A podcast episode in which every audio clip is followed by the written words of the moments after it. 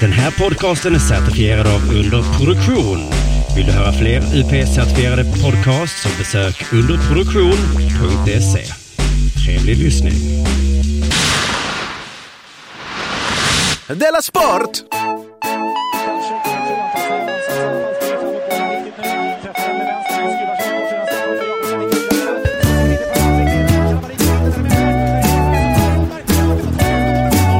Lyssnar på Della Sport. Då hälsar vi lyssnarna välkomna till Della Mond. Eh, och det är måndag, eh, vilket betyder att det är Della Sport. Det är jag, K. Svensson, från Stockholm som ska göra programmet ihop med Simon Chippen Svensson från Roma. Just det, jag sitter på ett hotellrum i, Rom tillsammans med ett väldigt gnälligt barn i bakgrunden. Men det är bra mysigt va? Jag tycker det, men vissa har liksom skrivit att de vill misshandla mitt barn och sånt när de hört det i bakgrunden. Nej. Så jag tror, det, det är så himla olika hur man, eh, hur man känner inför ett skrikande barn. Jag tycker ju att det bara är trevligt. Precis, jag har extra dåligt ljud för jag har ingen mikrofon. Jag sitter och pratar rakt in i, eh, i, i datorn här. Men det, det tror jag... Det, det, då, då tycker jag ändå man kan nämna att det är intressant att du tog upp mig som hatare av eh, bra ljud. Är det, är det bra ljud att sitta i en studio utan mikrofoner? Ja men nu, nu är det ju att jag glömde. Jag ville ha bra ljud Ja, men eftersom Du jag är så dum så är det dåligt ljud. Så det, det är mitt fel att allting, att fläkten hörs och sånt till exempel.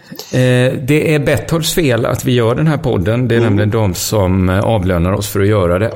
Eh, och därför vill vi eh, bjuda igen lite genom att tipsa om eh, deras hemsida betthard.com. Eh, där man kan gå in och lägga hårda bets. Man, får väl lägga, eh, man får lägga fega bets också, men det är inte rekommenderat. Då, då finns det andra spelbolag man kan satsa på. Ja just det. Jag la ett sånt himla hårt bett i helgen. Gjorde du det? Ja. På... Jag la ett litet cancerbett för jag tycker inte om Chelsea så mycket. Och så skulle de spela final i FA-cupen. Så då la jag tusen kronor på att de skulle vinna. Aha. Och så vann de inte. Eh, Nej. Och jag, då kan man säga att jag är inte glad ändå. Jag hade hellre fått den mildra formen av cancer.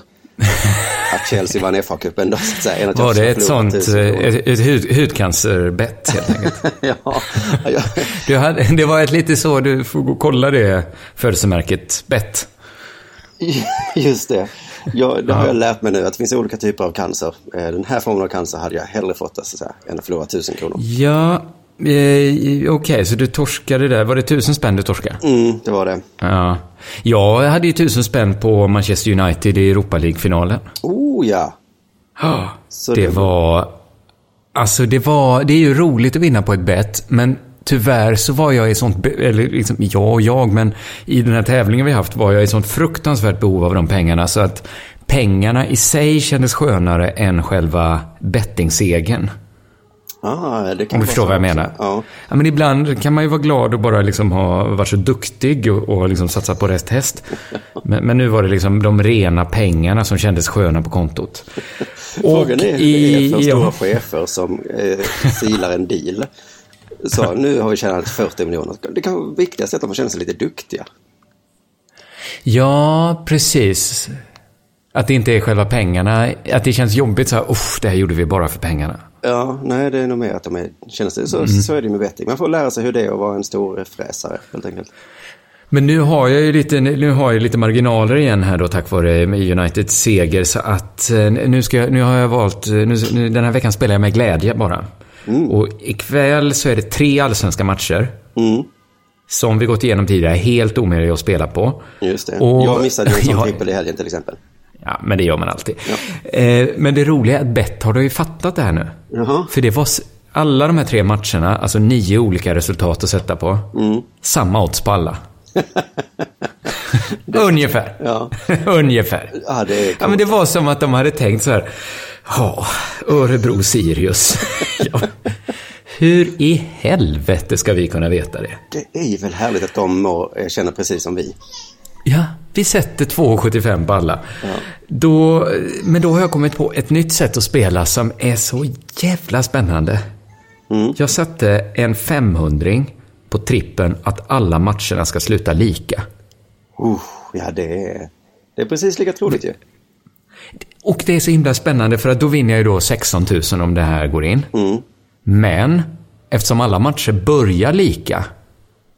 Så när matcherna startar, då har jag 16 000. Ja, Alltså fram till första målet så är jag ju vinnare. Alltså tänk så roligt det är de första, alltså när jag har 16 000.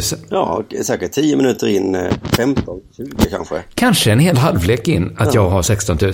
Alltså det blir ju så, det blir ett helt annat spel att spela på bara lika matcher. Ja, ja, ja. ja. Jo, men det... Det kan jag verkligen rekommendera. Jag blev så himla glad när jag kom Ja, på det. fan vad roligt. Ja. Jag tänker att vi 16 000 verkligen måste också, på ett fint pris till den eh, lyssnaren som lyckas sätta en allsvensk trippel innan oss då. Eh, För jag tror Mm. Det här har du jag, tror- jag tror att du håller på ända i september med det här, men jag har inte kommit på något bra pris bara. Nej, vi kan väl eh, komma på någonting. Kanske en t-shirt. Jag, jag har ju jättemånga t-shirtar eh, på kontoret som jag inte blir av med. Men då behöver du inte fundera längre. Nej, då är det en t-shirt då. Då, då tar jag istället och frågar dig om det hänt någonting sen sist. Ja, nu är jag, jag tog flyget till Rom ju. Eh, Mm. Jag satt idag på ett eh, café som heter Bar del Fico. Det tyckte jag var roligt då för då kunde jag... ja, det är Det som Tintin-italienska. Språkhumor är alltid kul. Och så där jag satt och så Mm. såg jag att gatan som jag satt på hette Via della... Och sen var det Trädvägen så jag såg inte eh, vad det var då. Men antagligen gatu. Som sportkrönikören i Sydsvenskan, ja. Just det. Men eh, det är ju väldigt mycket Della här i Italien va? Inte som i Sverige Ja, där vi äger det namnet. det. Här, Vad betyder Della egentligen? eh, Della, Kristin vad betyder Della? Hon tittar bara irriterad, liksom att jag är dum nu. Är det som att fråga så, vad betyder eh, är? Något som, Att det är svårt att beskriva liksom. ja jag tror det är svårt att beskriva. Att det är en liten preposition bara. Ja. Vad betyder hon? Ja, det är nästan, Dem? det är svårt att översätta. Ja. Eh, Men man, man frågar inte vad det betyder bara. Men i alla fall, eh, innan jag åkte till Rom, ska du höra. Dagen innan så var jag på ett gig. Aha. Ett gig som ju var nära att det blev du och jag som skulle göra det giget. Ja, det är det giget som skulle finansierat min eh, Riviera-sommar. Ja, ja, ja. Men så vågade Ja. de inte ha dig så då blev det Albin Olsson istället. Ah, Mm. kan ju Albin göra något roligt för de pengarna. Ja, precis. Och vilket gig det var du. Vilk, alltså det var ett sånt här riktigt, riktigt gig. De hade sagt innan på, jag var, jag var på tre möten. På alla mötena sa de det kommer vara dåliga förutsättningar. De har haft någon liknande fest några år i rad och sa att det var de som har haft, varit konfa, uff, omöjligt. Aj, aj, aj. Eh. De har inte övervägt att inte ha konfa då. Nej, det var ju eh, något som slog mig efteråt då. Ja. Men allt tydde på att det skulle gå dåligt och ändå så började jag fantisera om hur bra det skulle gå. Ja, det är ju någon sorts självskadebeteende i botten där va? Ja, det är så himla, himla sjukt. Eller att man har någon övertro på sig själv eller någonting. Eh, Men jag vet inte, det var ju... eh, Men det var ju att det var final i handboll, SM-finaler i, helgen. Sveriges bästa lag möttes. Jaha, ja. Det har kvällen- gått mig förbi lite, men det gjorde ju ishockey-VM också. Ja, det gör det. De har ju en stor liksom, baluns i Malmö då. Dit eh, då alla fans får åka till Malmö och titta. Är den alltid i Malmö menar du? Ja, nej, i Malmö eller Göteborg har det varit de senaste åren. Jaha. Och jag tycker det här är ett häftigt sätt att göra det på. Faktiskt. Eh, Men i alla fall, på, på kvällen då i Malmö så har de en fest efter finalerna. Och då har de liksom fest ihop alla lag, alltså finallagen och sen så lite representanter från andra lag. Men det är så jävla konstigt. Eh, jag försöker föreställa mig vad som är konstigt. Du menar att de inte tycker om varandra då kanske? Ja, ungefär det. Men ett lag eller två lag då har ju förlorat en SM-final. Och sen ska Ja, de ta på sig sina finaste kläder, sätta sig eh, runt ett bord och sen bordet bredvid, där sitter de som har vunnit. Det är du som tänker att man eh, förlorar ett guld och inte vinner ett silver. Ja, fast då ska man nog komma ihåg att jag och Albin hade en ganska lättsam inställning till att förlora. Allingsås som förlorade hade inte lika. Nej, okej. Alltså Hör som vann, de hade med sig pokalen in. Det är ju inte så kul för Sävehof att precis bredvid där att få det kastat. Sen var det också att Kristianstad då som vann mot Alingsås i herrfinalen, de var liksom så överlägsna så att det, alltså det var löjligt. De var så stora. Eh, och hoppade, för, alltså Alingsås hade liksom inte ens en liten chans. Nej. Och Albin vet du, han kunde inte låta bli att kommentera det här. Högt i mikrofon? Ja, ja, när vi stod på scen, ja. Aj, aj, aj. Mm. Och det var Ja, men, jätteroligt. För oss då. Men var det inte skönt att någon liksom bara sa det som alla uppenbarligen såg? Jo, så, så resonerade ju vi liksom. Vi, vi skämtade lite om att eh, Kristianstad fuskade för de hade klister på händerna. Och att Alingsås skulle testa det nästa år. Det var därför Kristianstad var så bra. Just det. Men och det var- Kristianstad fuskar med att ha gått igenom puberteten och sånt. Men ehm, vad skulle jag säga? Jo, men jag tror att de vinnande lagen gillade oss. Och kanske några till. Men sen satt det förbundsfolk Aha. och sekretariatfolk och liksom gubbar liksom som jobbar med klubbarna i landet. De satt längst bak och de lyssnade inte alls då. Så det var ett sånt gig då. Där ingen lyssnade. Men det Så- kanske var skönt att jag slapp då. Ja, jag tror faktiskt det. Det var så himla pinsamt. Det allra pinsammaste fick Albin utstå för att vi skulle dela ut priser. Eh, till exempel årets All-Star Team. Sex bästa spelarna i Sverige, upp på en scen, få en liten pokal. Problemet var att de hade liksom delat ut dem, eller de hade sagt det redan innan. Så att det var ingen som brydde sig så mycket. Nej, Men nej. de skulle upp och få en applåd då. Och då läste jag upp namnen och jag tänkte fan jag gör det här lite snabbt nu liksom för att det bara, det tar sån jävla tid annars. Så jag läste upp alla sex namnen och då så gick ju de genom den här enorma lokalen. Alltså på riktigt fem minuter tog det innan alla kommit upp. Åh vad pinsamt Det var är så skönt. Du stod då och fyllde ut tiden Ja. på scenen. Hur gjorde du då? Drog du lite material Jag eller? försökte säga något och sen så var det, kom det någon applåd. Ja, det, var, det, var, gick, det var pinsamt. Men Albin skulle ge pokalerna då. Och, och det här Alstad-laget, kom, de kom ju inte liksom i den ordningen som jag sa dem för att de satt olika långt borta. Och då stod han där vet du och bara, hehe, vem är Emma Bunds? Vem är nu Sveriges absolut bästa handbollsspelare? Det finns ju ingen möjlighet för mig. Gud vad deppigt för handbollsspelarna att det är så. Ja, deras pris var liksom att gå upp på en scen där en person inte hade någon aning om vem de var. Nej. Åh gud, det var så hemskt. Sen, Det är som att handbollsspelarna skulle delat ut pris på Svenska standup-galan ungefär. Mm. Och här kom Sandra Ilar. Så är en handbollsspelare och vem, aj, aj, aj, vem? Ja, det är tjejen ja. ja. Sen så gick vi av, så gick vi upp, skulle vi göra samma sak med herrarna då. Och då sa vi så här, men nu får du, då sa jag, då ska vi göra tvärtom. Då sa jag till Albin, nu får du liksom läsa upp ett namn och vänta tills han kommit upp. Så att det ska ta ännu längre tid menar du? Ja, men så jag skulle slippa stå som han och bara... Ja, ja, ja, det tänkte på dig Simon själv. ja. Jeppsson, vem är det som har vunnit titelligan? kan, det vara, kan det vara du kanske? var. Men då hade vi redan innan då skämtat lite om att handbollsspelares enda sätt att visa glädje på det är att hoppa i ring. Mm. För det gör de ju Ja, alltid ja. när de vinner. Ja, det gör de måste jag. Det är en ganska bra spaning. Och det skämtet Mm. föll väl sådär ut kan man säga bland handbollsspelarna. Eh, jag tror Ja. det för att de inte har någon självdistans bara. Ja, eller så var det liksom fel på spaningen. Jag tror det är det med självdistans. Men till det så, Ja, så kan har vara, väl ingen vara. självdistans nästan. Vem har självdistans? När det väl kommer jag till kritan. Nej, nej, jag hade inte skrattat om det gått upp två idioter och skämtat om mig på det där sättet som jag och Albin höll på. Men i alla fall, Nej. då fortsatte vi med det skämtet och så sa vi då när det här eh, Kill All-Star-teamet gick upp så sa vi Visa lite glädje nu, hoppa i ring. och så stod de bara där på rad. Och Albin, du vet hur han är när han kommer igång. Helt skamlös och bara Kom igen nu då, hoppa i ring. Aj, aj, aj. Men de hoppade inte i ring. Nej, den gjorde inte det. Nej. Aj, aj, aj. Ja, men vad skönt detta känns att det inte var en sån eh, fullständig räkmacka för er. Nej, nej, det är inte att vi, vi gick därifrån så glada. Vi, vi skämdes liksom och så skulle vi bara gå hem. Men så tänkte vi måste gå fram till Peter Gensel då, den gamla stormålvakten som hade bokat oss. Ja. Han sa liksom lite snällt så ja det var ju så jobbat. eh, Men han sa ändå, men mot slutet tyckte jag ni var bra ändå. Så där, han. Och jag tyckte det var bra att ni eh, skämtade om oss för vi är ju så stela vi i handbollsfamiljen. Så, där. så då, ja, okej, släpp oss nu sa vi bara, nu vill vi gå. liksom försökte skynda oss ut. Kom ut genom en dörr och tänkte snart är vi i friheten. Nej, då kom det fram en gubbe vet du. Och sa att vi var tråkiga. Han ville berätta det. Ja, han ville berätta att han tyckte vi var tråkiga då. Eh, och, Ja.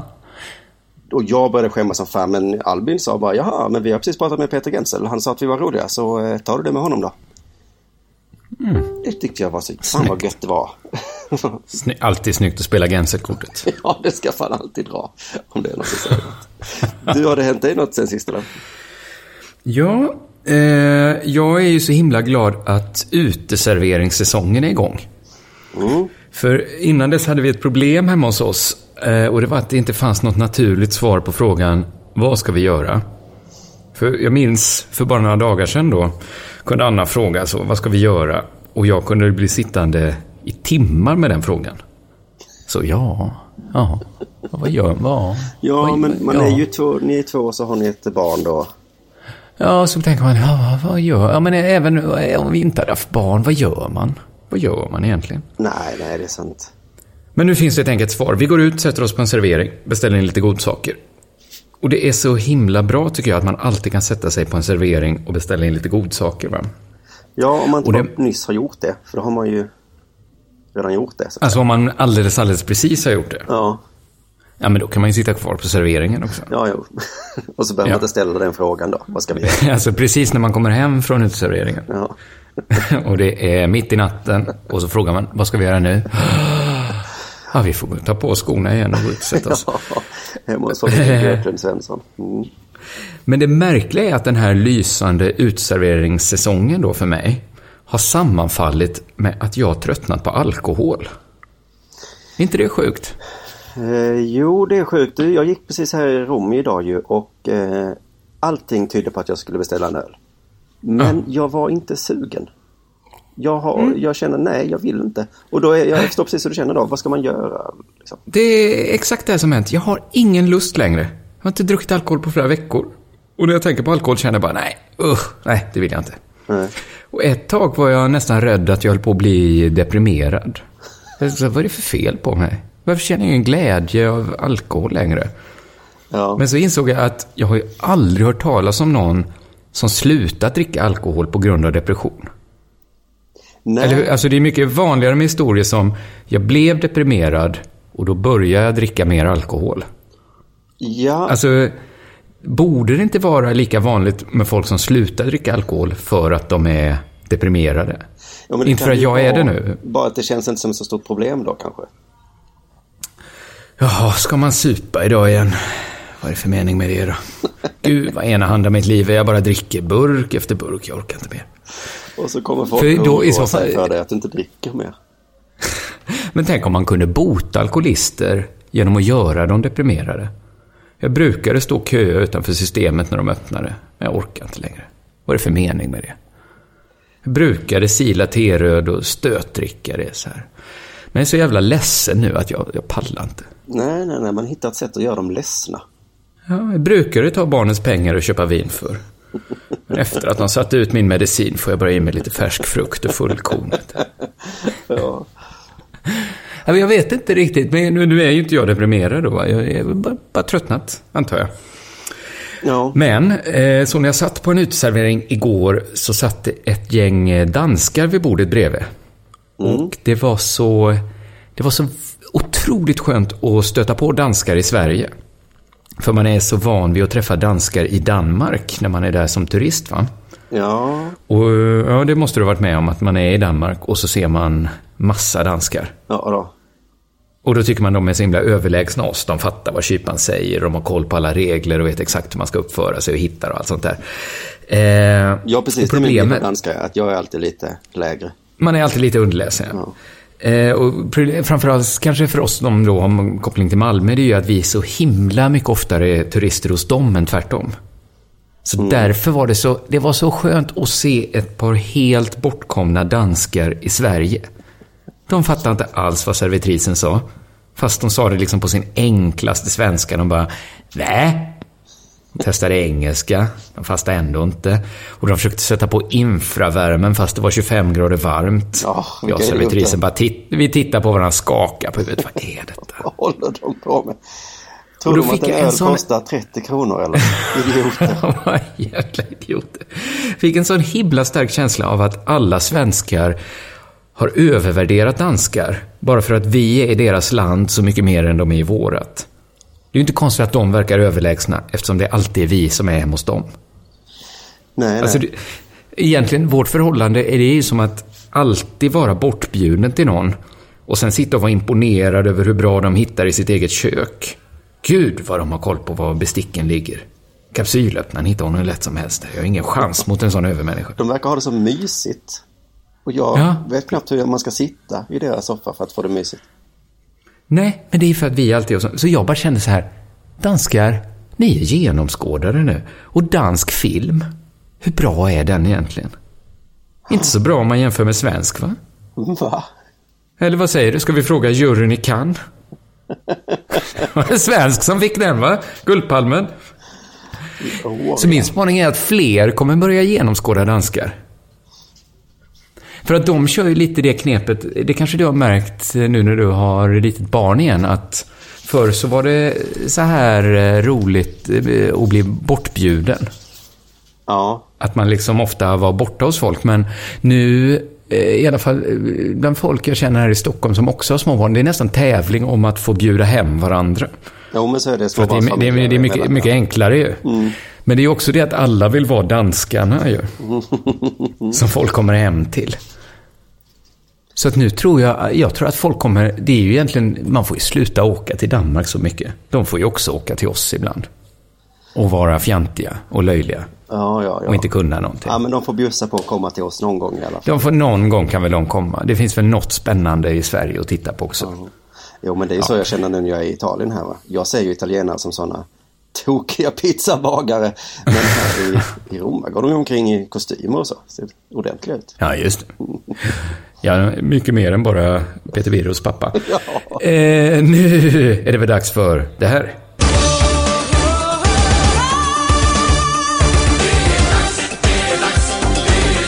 Della Sport! Mm. Jag är ju som sagt i Rom och jag kom hit för att se Francesco Tottis sista match någonsin. Var det därför ni åkte ner alltså?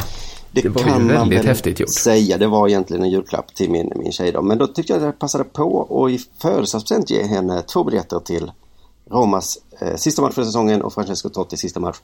Nu blev det inte så att vi såg matchen för att eh, ett år, jag hade glömt att jag hade ett handbollsgig dagen innan matchen. Så att Mm. vi hann liksom inte riktigt. Och nummer två, biljettsidan jag köpte biljetter av. De sa plötsligt eh, att det fanns inga biljetter. De var slut. Ja, men för tre veckor sedan så fick jag ett mejl och så, så grattis, du ska på match, du får biljetterna om en, någon vecka. En vecka senare så kom ett mejl där det stod, de där biljetterna du köpte av oss, vi hade ju inte dem. så himla, himla konstigt. Det, det var en dålig sida tycker jag. Ja, alltså det är helt obegripligt för mig. Men eh, det, det, eftersom de två sammanföll så blev jag, så blev allting bra. För att annars hade jag irriterat mig på att jag hade haft två dyra biljetter. Annars hade du ju köpt biljetter, ja, ut till ingen glädje. till ingen glädje. Så att eh, den här hemsidan är ändå ganska bra. Men men vi eh, gick i alla fall och såg matchen på en liten eh, mysig italiensk restaurang igår. Eh, och det var trevligt. Eh, vi var ju alla eh, klädda i, i romakläder. Ja, men jag har sett det på sociala medier, ja. Alla vi, tre. Ja, och vi blev liksom behandlade som kändisar. Folk kom fram och ville fota sig med oss. Det var helt... Men det, är de ovana vid det i Rom just? Ja, det kan vara att det var i liksom turistkvarter, att det inte var lika vanligt. Men ja, det var konstigt. Men tänkte till- turisterna att det här, det här måste vara tre genuina italienare, för de har ju Romas liksom, fotbollskläder på sig. Ja, men och så, så folk, vet sådana här inkastare på stan, de gick runt och sa till mig så här. Jag hejar på Lazio. Och så flinade de. Det var ett... Du var ju inbjuden till eh, den liksom interna jargongen. Ja, just det.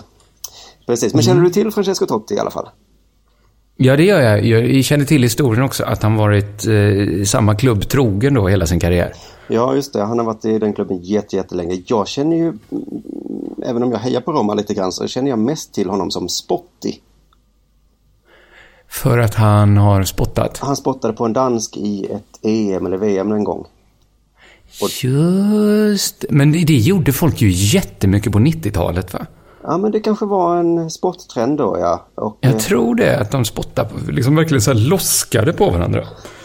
ja. Att det var, ja, men jag kommer ihåg EM 92, va? Att det var så här, de spottade varandra i ansiktet. Det var varje dag. Jaha, så att det är till Tottis försvar då? Till Tottis försvar, att om man väger in liksom tidsandan så är det inte så konstigt. Nej, och så hade han oturen att ha ett namn då som låter likt Spott på svenska. Precis. Så det, i i Rom är han inte alls känd som Spotty. Utan Totti då. Ja, ja, ja, precis. Och då som du sa att han inte bytt klubb liksom. Att han var jätte, jätteduktig, spelat i samma lag varje. Men är det att han ska sluta nu eller ska han byta klubb? För jag har inte riktigt förstått det. Nej, men han ska sluta i Roma i alla fall. Sen tyckte jag såg någonstans att han kanske ska spela i USA. Är inte det så himla onödigt att bryta en så snygg svit? Jo, det, han, har, han kanske inte ska, jag tror, nej, vi får se. Vi tar det som en ny prata i så fall i, i deras sport om, Ja, om man ja. väljer det. Men alltså hans storhet är att han inte bytt klubb. Mm. Det är fan lätt att bli en ikon. Ja, men. Att det normala, hur har det blivit så att det normala är att byta klubb hela tiden? Ja, det har du rätt i. De är fotbollsspelare har ju blivit som eh, reklamare. Där, där är det så här, som jag har förstått det, att det är så här bra att byta byrå eh, med några års mellanrum. Jaha, ja. Det, man har ingenting för att liksom vara trogen sin arbetsplats och få guldklocka och sånt. Nej, men det är så konstigt för vi supportrar gör ju en jättestor affär av att vi är jättelojala. Det är att man hejar på Ja. sitt lag tills man dör.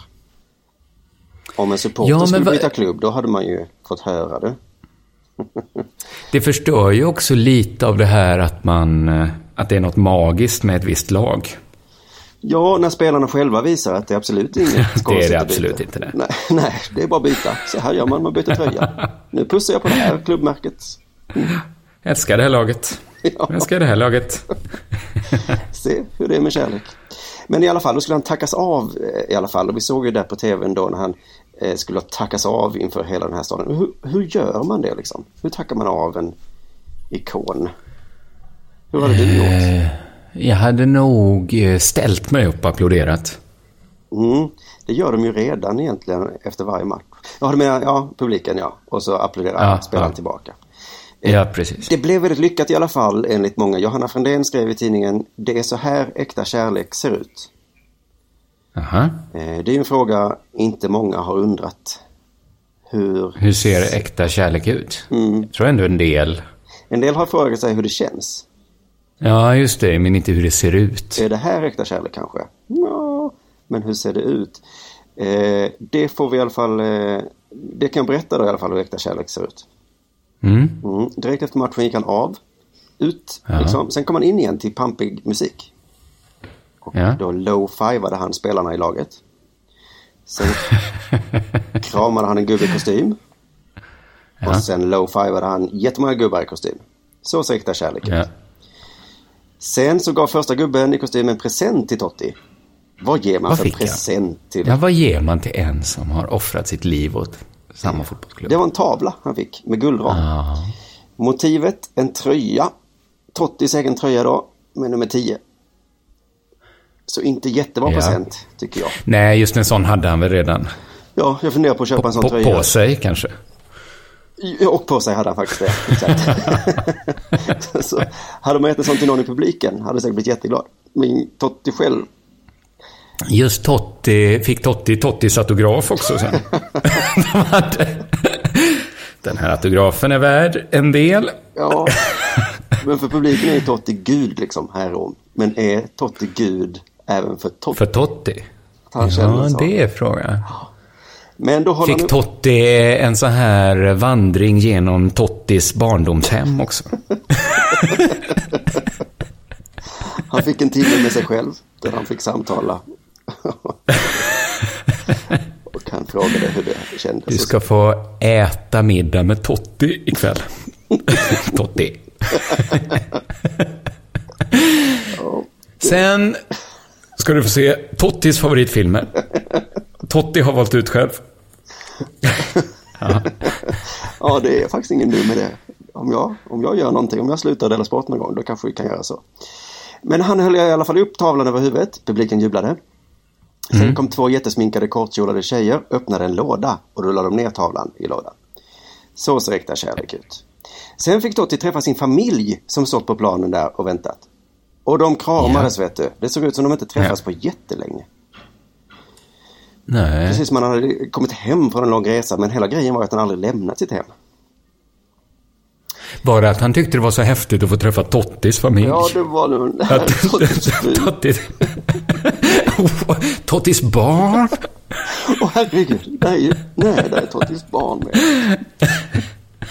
Du ska få en kram. Och här bytte de musik. För nu skulle Totti med familj gå runt hela stadion och då började de spela The Circle of Life. Med då Elton John. Och här tyckte jag att det blev Ja. lite fånigt. Eh, lite kanske, ja. Ja, men så så äkta kärlek ut. Så det är väl jag som är, som är, som är bitter kanske. Och då är det närbild på publiken också såg jag. Och då eh, var det alla de närbildade grät. Betyder den här låten något speciellt för Roma-fansen? Nej, det kan Eller- jag inte tänka mig. Det är nog mer att Circle of Life, att allting har ett slut kanske. Ja, det är klart. Ja. Men, Att- och jag tror inte att de här publiken grät av känslan fån. Men inte Circle of Life också att, att allt inte har ett slut? Jo, men ja, Alltså ungefär som en cirkel då. Alltså att, jo, jo ehm, att, att den fortsätter det precis som vanligt. Att det kommer en ny Totti ja. och liksom ersätter den gamla Totti. Så var det kanske eftersom han har ju barn då så det kanske kommer nya tottisar som kommer spela i Roma. Just det. Det är inte, möjligt, men- inte omöjligt. Men, Men jag, de såg så små ut. Jag såg också bilder på de här barnen. Att det- de såg inte ut och liksom var, var redo att ta över som lejonkung riktigt ännu. inte riktigt ännu, nej. Nej. Och det är lite synd. Men Circle of Life, eh, cirkeln är lite för stor bara. Den är inte helt sluten ännu. Nej, just det. Men snart kanske. Nej. Jag skulle bara säga där att jag tror att de grät för att de var glada, eh, inte av känslan skam som jag kände då eh, Circle of Life-låten kom igång. För det är ju redan så förvirrat med gråt. Man vet inte. Är du ledsen? Nej, jag gråter för att jag är glad, kanske någon säger. Ja. Var ett- obehagligt om det också var. Nej, nej, jag gråter för att jag skäms. För att det är så löjligt hela situationen. Och att gråt har jag åtminstone bara två än så länge. De går i alla fall Ja. runt eh, hela jättestora stadion där eh, och det tar ju tid för en familj att gå runt en hel stadion vet du. Så det tar en jävla tid. ja, det gör det Och han gick och gick och gick eh, i alla fall. Och sen så gick han in i mitten av planen. Där skulle han få en present till. Då kommer hans eh, kompis och medspelare Daniele De Rossi kommer fram med en silverbricka. Mm, så går han fram, bära sin silverbricka. Nya low fives med spelarna. Ner med silverbrickan i låda som hålls av sminkade tjejer. Eh, så man börjar ana ett mönster här. Ja. Eh, sen håller Totti tal i 15 minuter. Och allt som allt tog det här alltså 40 minuter. Det är nästan lika Såg du allt det här alltså? Ja, jag såg allt det här ja. Aj, aj, Så för aj. mig kändes det lite utdraget. Mm, men så är ju äkta kärlek också. Det varar ju. Det var... Men det kan ju vara att jag kände mig lite uttråkad. Det var ju för mig är ju Totti bara spottig. Ja, du hade hoppats att han skulle spotta någon i ansiktet och gå av planen. Ja, nej men varför ska vi avtacka den här? Han är, han är, Så bara, här ser äkta kärlek ut, säger Totti. han är ju bara känd för att ha spottat Spottar sina barn i ansiktet och så går han av planen.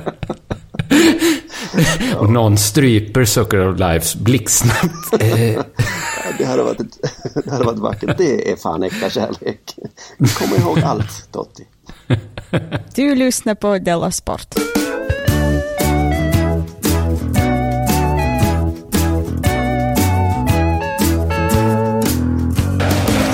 Det har varit MMA-fight i Globen.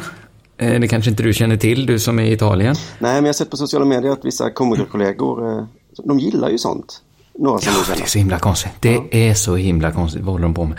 Alexander Gustafsson, The Mauler alltså, vann över Glover Texiera. Glover Texiera, kanske, någon brasilianare. Eh, The Mauler dominerade hela fighten och knockade eh, Texiera i femte ronden. Och efter matchen hände två saker. Eh, för det första kallade The Mauler upp sin flickvän i oktagonen, ringen. Ja. Och sen så friade han till henne. Och det hade, jag, det hade jag först tänkt prata om. För att folk har, har tipsat om det. Att, eh, kolla här vad The Mauler gör. Var det som Men i jag kände- hockey, att han stod så... Lite, lite faktiskt, för att han, han blödde ju från ansiktet och sådär. Och, och liksom var lite krum i kroppen efter att ha mottagit eh, så kroppsslag. Ja. Men eh, jag kände mest att det, bara, det var jättefint. Ja, det var så. All min... Ja, alltså, Det kan vara jag som är lite blödig också, men man såg hur kära de var och de har ett barn ihop. Och det kände jag, det vill jag inte alls prata om. Så ser äkta Eh, kärlek det- ut. Så ser äkta kärlek ut, tycker jag faktiskt. Det andra som hände då efter matchen, det var att idrottskommentatorn Ola Wenström riktade kritik mot sporten MMA på Twitter. Jaha. Han skrev att MMA är vidrigt, eh, vedervärdigt och våldsglorifierande. Det är, som, är det så att han inte heller kan hålla sig på kvinnodagen, då måste han också in och kommentera just då. Ja, men det var inte kvinnodagen. Nej, men just på MMA-dagen behöver han väl inte... Just på MMA-dagen måste han. Ja, men här tror jag att det var lite för att det var MMA-dagen, att han kände... Jo, jo. Tänker du alltid så att... Men så är det för oss kvinnohatare också, just på kvinnodagen. just den dagen eh, det kommer ut att eh, Trump har sagt eh, grab 'em by the pussy, just då måste alla ut och säga att det var så himla fel. Ja, Det nej, är man, så himla konstigt. man kan vänta lite. Ni vet att han har en svår dag just idag när han sagt sådana saker. Ja, men det är att lägga lite sordin på alla som älskar MMA. Ja, men jag, jag kände ju personligen då att jag så himla mycket håller med Ola Wenström. Att Ja, det är en vidrigt vedervärdig sport. Och jag kan ju inte riktigt förstå våra kollegor som tycker det är så himla roligt. Eh, Nej, men nu när Ola skrev det på Twitter så började jag plötsligt heja på MMA igen. Det, ja, vad skrev Ola, eh, alltså Ola Wenström? ja, Ja, du, är, du är verkligen mot strömmen. Det spelar ingen roll hur liten den strömmen är. nej men... nej, just nu är jag emot den lilla Vad är strömmen. det här för liten rörelse i vattnet? Den är jag jävlar i mig emot. Det är intressant med sport. Eh, Det här har vi pratat om förr, att man eh, liksom alltid kan välja och ställa sig en bit ifrån och titta nyktert på det. Att man kan, men vad är det här? Det här är väl vidrigt vedervärdigt? Ja. Vad är det här? Två killar som slår varandra blodiga i en oktagon. Som eh, Malena Erdman som tycker fotboll. Vad är det? En ursäkt för män att få dricka sig fulla och pissa på en vägg. Just det, det är därför det går jag liksom- aktar det mig går- för att uh, hata MMA. För jag vet att oavsett vilken sport du tittar på utifrån. Pingis. Fattar de själva hur dumt det ser ut? Ja, löjligt. Eh, och alla som håller på med sport, eller som gillar sport, kan ju bara säga ja, ja, ja, vi vet att det ser fjantigt ut. Därifrån du står och tittar på det. Om man inte vill se skönheten i kulstötning så ser man det ju inte. Eller hur? Nej, Eh, Så det går ju alltid att avfärda sport om man väljer att titta på sport från ett visst håll. Men här tror jag att man kommer ju ändå till någon slags punkt där man måste säga att vi är så vana vid att acceptera att det inte finns någon objektiv sanning att säga om sport. Att vi är så himla vana vid att tolerera både de som säger att fotboll är konst, religion, schack och de som säger att det bara är en ursäkt att få pissa på en vägg. ja, Det, det är så vi hanterar eh, att sport är både meningsfullt och meningslöst på samma gång. Ganska vackert sagt av mig. ja, just det. Men det är ju, Mm, då- mm, så är ju nästan allt nu för tiden. Att vi ska relativisera allting va? Så att någon, Ja. lite skönt när någon kanske sätter ner foten och säger Nej, vet ni vad? Nu finns det något Ja, jag tyckte det. Jag tyckte det. Och det- för att man vaggas ju in i idén annars att det inte går att titta på en sport liksom lite utifrån då och fälla ett omdöme som är någonting annat än bara en oinsatt skitåsikt. Men någon gång så är väl utifrån blicken absolut rätt va? Ja, det måste finnas en punkt. Den kanske är här. Tänk om den är här. Jaha. Jag tror att den är här. Att det kan vara så att MMA är en vedervärdigt vidrig sport. Jag tycker jättemycket talar för det. Ja, Eller vi- visst, gör, visst är det mycket som talar för att det är ja. en vedervärdigt vidrig sport? jo, det, Ja, det är väl... det kanske att vi, Vi får se. Framtiden kanske ger någon av oss rätt. Kanske. någon Vi får se. Sport. Du, man ser ju på sport med olika ögon. Har du hört uttrycket att domaren tappar matchen? Eh, ja, just det. Att, ja, precis. Också att motsatsen då, att domaren kan ha matchen under kontroll och sånt där. Ja, just det. Men jag har hört att domaren tappar matchen några gånger nu. Det kan antingen vara, alltså i fotboll då, eh, när domaren gett för många gula och röda kort. Alternativt, Ja, men det är, då- man tänker sig att en fotbollsmatch, det är inte liksom en en serie liksom lösryckta sekvenser där domaren kan tappa en sekvens och så någon, göra... Utan det är mer en sammanhängande enhet. Ja, just det. man- Så att man tycker att det hänger ihop. Ja, det blev straff där och därför blev det straff på andra hållet också. Ja, Kanske just det. eh, antyder då. Är inte det en dålig domare som inte tänker i liksom separata sekvenser? Någon som liksom missar dömer en, dömer en hörna fel och tänker okej, då ska jag kompensera det här för att döma ett, fyra inkast fel åt andra laget. Okej, nu blir det ett för mycket. Då tar vi... jag visar ut en spelare. Så, nej, nu blir det för mycket. Jag dömer en felaktig frispark precis utanför målgården åt det laget. Jo. Alltså det tycker inte jag låter som en bättre domare. Nej, men det är väl det här de menar de säger att de har tappat den, liksom, att det börjar bli så. Ett slutande plan Mm. är att eh, du dömer inte matchen nu utan du dömer liksom kompensera. Men ibland är det då att man ger för många kort. Att man säger oj nu blir det rött kort där, då får det bli rött kort dit. Men ibland är det att det är för Ja. få gula och röda kort. Då är det så här oj oj Ja, nu gav du inte rött kort där. Då kan du inte ge rött kort för det heller. Just det. Så man vet inte riktigt. Jag såg en MFF-match mot Östersund. Det var massa röda kort i den matchen. Eh, I efterhand såg jag då på tv att de var väldigt rimliga, de här röda korten mot Malmö FF. Men där och då, Ja. då gnällde jag. Och Ja. eh, framförallt hörde jag runt omkring mig. Oj, oj, oj, nu har han tappat matchen.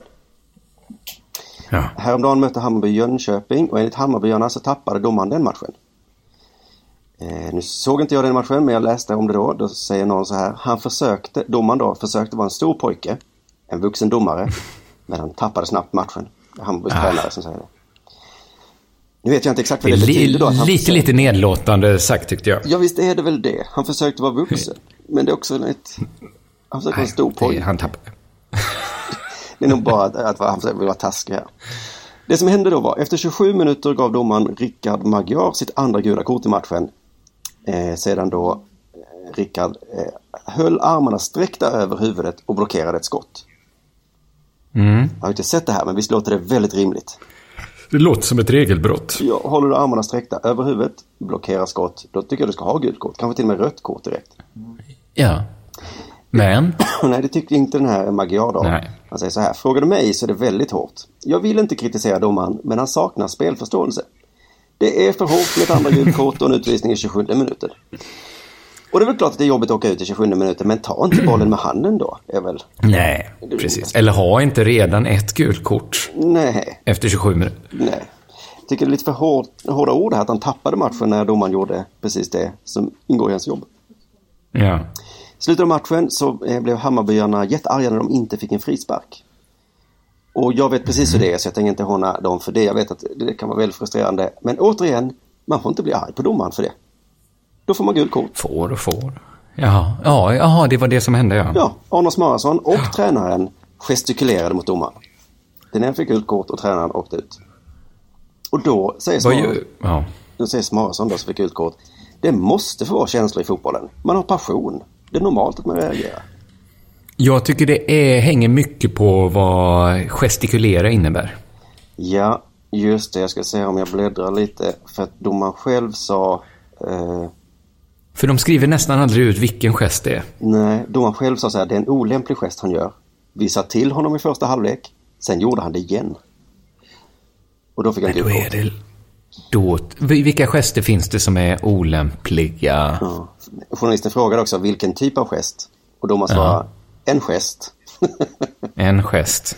Ja. Olämpligt uppträdande mot oss domare. Vi har pratat mycket om att varken spelare eller tränare ska få göra det mot oss. Men är det, det den, alltså, vinka är ju inte, alltså så här, ö, ö, ö, ö. vinka så påkalla upp. Den gesten, den är ju inte olämplig. Nej, Men alltså, vilka gester finns det som, peka fingret mot tinningen så här kanske. alltså som är du ding i, ding i kolan? ja, min kompis har krulligt hår och mustasch. Den kanske. Eller eh, applådera ironiskt är också, vet jag. Ja, Den, kan, den tycker jag är... Jag, jag menar, för detta var min fråga, liksom, vilka gester är det som finns som ligger precis på gränsen där det kan vara så här, ah, men det var lite hårt för en ironisk applåd. För det, det tyckte jag var ett bra ex- exempel. En ironisk applåd tycker jag är på rätt sida gränsen. Ja, för då applåderar man ju ändå. Det, här, Göra eh, du ding i bollen också helt, helt okej. ja, det kan ju vara som han eh, antyder här att domarna har haft möten och pratat mycket om att ingen ska få göra den gesten mot oss. Då är det kanske att de börjar få nog nu liksom. Nej. Ja. Eh, tränaren eh, i Hammarby då som blev uppvisad och utvisad på grund av gesten. Han säger så här, jag blev avvisad för att jag gestikulerade med mina händer. Jag var precis lika omogen som domaren hade varit i matchen. Då- Det tror inte jag. Nej, jag tycker just det här citatet bevisar att vem som är den omognaste Ja. i det här gänget. Va? Eh, jag som spelat korpenfotboll vet att där får man inte ens svära. Nej. Nej, För att det är som domaren då säger, vi har en uppförandekod som samtliga elitföreningar har undertecknat och jag gör bara mitt jobb. Men Ja, men varför, varför har... Det känns som alla elitföreningar är, eller all, alla föreningar, de är alltså snabba på så här underteckna sådana saker. ja, ja. Nej, vi ska inte ha något fult språk här på planen. Men varför inte? Alltså alla som håller, går på idrott och sånt håller ju på med det. ja, och visa passion och sånt måste man väl få göra då ja. Men, men sen kommer det väl till att det är domarnas arbetsplats också. Det är lite tråkigt för dem. Ja, men... När folk visar passion hela tiden på det där sättet. Jo, men det är väl ändå en lite speciell arbetsplats de har. Man kan ju inte säga så. Tänk om jag skulle komma till ditt jobb och, och liksom skrika åt dig sådär. Rörmocka jävel! Det är en Håller du på med? Ja, Alltså lite speciellt är ju ändå deras jobb. men jag tror att det är väl därför att de satt någon slags gräns i alla fall. Ehm, Så att det inte ska gå för Mm. Det långt. är ett arbetsmiljömässigt problem. Ja, kanske det. Men det är ju det, jag tycker det är så taskigt så att domaren har tappat matchen för han gör ju i princip sitt jobb. med. Tränaren säger då, han som är så arg då, vår fantastiska publik satte press på domaren och han kunde inte hantera det. Om han ska vara den stora mannen måste han våga ta domslut. Men han hade inte stakat Toman- Tommy Tillin sitt andra gula kort. Så då antyder han här att domaren gav dels för många kort och dels för få kort. För att publiken satte press på han. Ja, så han, det var väl att han gissar att domaren blev en sån som jag, en motvallskärring liksom. Jaha, ja. Och tänkte jag ska... För i så fall, då är ju inte publiken så fantastisk va? Nej. Och de hetsar domaren ta beslut mot Hammarby. Nej, det där är faktiskt en psykologisk fråga som jag undrar eh, mycket Vår om. idiotiska publik satte en märklig press på domaren som gjorde att han inte vågade dela ut gula kort i motståndarlaget. Ja, för jag har faktiskt varit i den positionen att jag buat jättemycket åt en domare. Och sen har jag tänkt så här, vänta lite nu. Han kommer ju bara, vä- han tycker inte om mig nu. Nu kommer han ju Mm. Nej. fortsätta göra, göra mig arg. Men eh, tränaren avslutningsvis i alla fall, eh, eh, om man har några konkreta förslag här för man blir en bra domare. Då säger han, jag hade sett att han tappat matchen, så då borde jag inte ha gestikulerat med händerna. Men en bra domare hade låtit mig slippa undan där. Så en bra domare hade alltså inte Mm. visat upp Nej. honom. Nej. Fick vi i alla fall någon lite konkret då. Så då man kan Just upp till nästa match. Du lyssnar på Della Sport.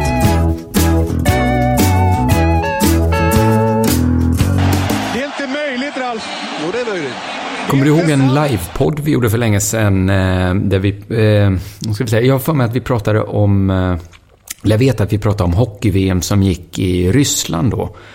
Och det var så, jag tror vi satt på Scalateatern. Det var så himla svårt för svenska landslaget att få tag på sina kläder. Ja, de var gömda på en buss eller någonting. Ja, det, det mycket berodde på materialförvaltaren Anders Pudding Weiderstål. Eh, Det var en lastbil. Sverige var tvungna att ställa in sin träning för att deras utrustning kom inte fram från Moskva. För att Pudding hade lastat in eh, grejerna i en lastbil som inte kom fram. Eh, och när grejerna väl kom fram var allt blött och luktade, citat, inte hallon direkt, enligt Pudding då, som hade lastat in alla kläderna otvättade i den här lastbilen. Ja, ja, ja. Jag ska inte Eh. det här igen då. Mm. Ja, eh, och den gången så anklagade vi Pudding eh, för att ha kastat in all nödvändig utrustning i en rysk lastbil. Och den gången ifrågasatte vi varför hockeyutrustning måste åka lastbil. Ja. Ja, nu är Pudding tillbaks. Och den här gången handlar det om varför Tre Kronor fick fira sitt VM-guld i juniorlandslagets tröjor med fel nummer på ryggarna. Ja. Ingen jättestor grej. Nej. För man ser att pudding och en lastbil återigen är inblandade. Eh, citat här. Att de rätta, att de rätta VM-tröjorna inte fanns berodde nämligen på att de var nerpackade i trunkar och på väg till Hockeyförbundet enligt Pudding. Och Hockeyförbundet ligger i Johanneshov, 12 minuters bilresa från Sergels torg. Och, eh, antagligen hade då trunkarna och tröjorna inte hunnit fram eftersom de åkte lastbil. Vi fick göra en improvisation. Det här är juniorlandslagets tröjor, för det ska vara rätt reklam och så. Då kunde inte killarna få sina rätta nummer. Det var det som var grejen, säger materialen Anders Pudding, Weidestål. Och jag håller med. På ett sätt så var det det som var grejen. Men jag tycker vi ska inte glömma att en annan del av grejen var att Pudding och en lastbil återigen var involverade. Visst är det ändå en liten del av grejen? Att Pudding återigen har skickat viktig utrustning med en lastbil. Ja, han slappnade av lite där när VM-guldet var i hamn, tänkte han. Nu är mitt jobb klart. Nu går inte jag till konstiga luckan på flygplatsen och checkar in allt det här bagaget. Nej då, tackar vet jag en lastbil från Köln. Och någon påpekade, du vet hur det gick förra gången? Jo, jo, men det var ju mitt i turneringen Jo, då. ja. Nu är turneringen slut. Precis, Men nu ska det nog inte vara några problem. Nej, så det var, det var mer en liten uppdatering på, på Pudding. Ja, Men han punktmarkera är- Pudding nästa turnering då, säger jag. Ja, det är också lite deppigt att han har ju, han är ju på sitt fjärde decennium som materialansvarig för Tre Kronor. Han kanske bara gjort två misstag. Och just dem har vi huggit ner på. Ja, ja, ja. Eller så är han en jävla klantskalle. Det, det kan ju också vara så. Vi kommer fortsätta bevaka Pudding. Det, det kan ju vara så att Pudding också får sig en härlig avtackning när han ska sluta då. Efter sin lojala Då tycker jag tjänst. alla... Han ska, och han ska få... De ska öppna så en låda och plocka fram en stor guldram. Mm. Och i den hänger det inte en tröja. Och alla kommer fatta vad det För betyder. den tröjan, den har de lagt i en lastbil. Den är i Krakow nu. Åker lastbil den tröjan på dig. Luktar inte hallon direkt, gör den inte? Det här är äkta kärlek, säger Pudding.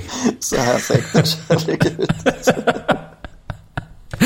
Säger Pudding och hoppar in i en lastbil och försvinner ut i Europa. Ses aldrig mer av.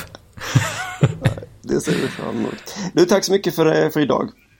Ja, tack för detta. Fortsätt ha roligt i Rom nu. Vi tackar Betthard.com. Eh, gå in på Betthard.com och, och lägg lite eh, hårda bets, tycker jag. Gör så.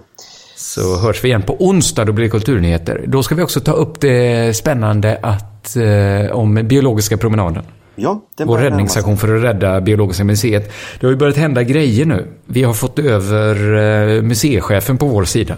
Han kommer gå med i tåget. Men mer om detta på onsdag. Åh gud vad spännande. Då ska jag inte missa det avsnittet. Nej, det vill du inte göra. Eh, tjing tjing! Hej! Denna sport görs av produktionsbolaget under produktion.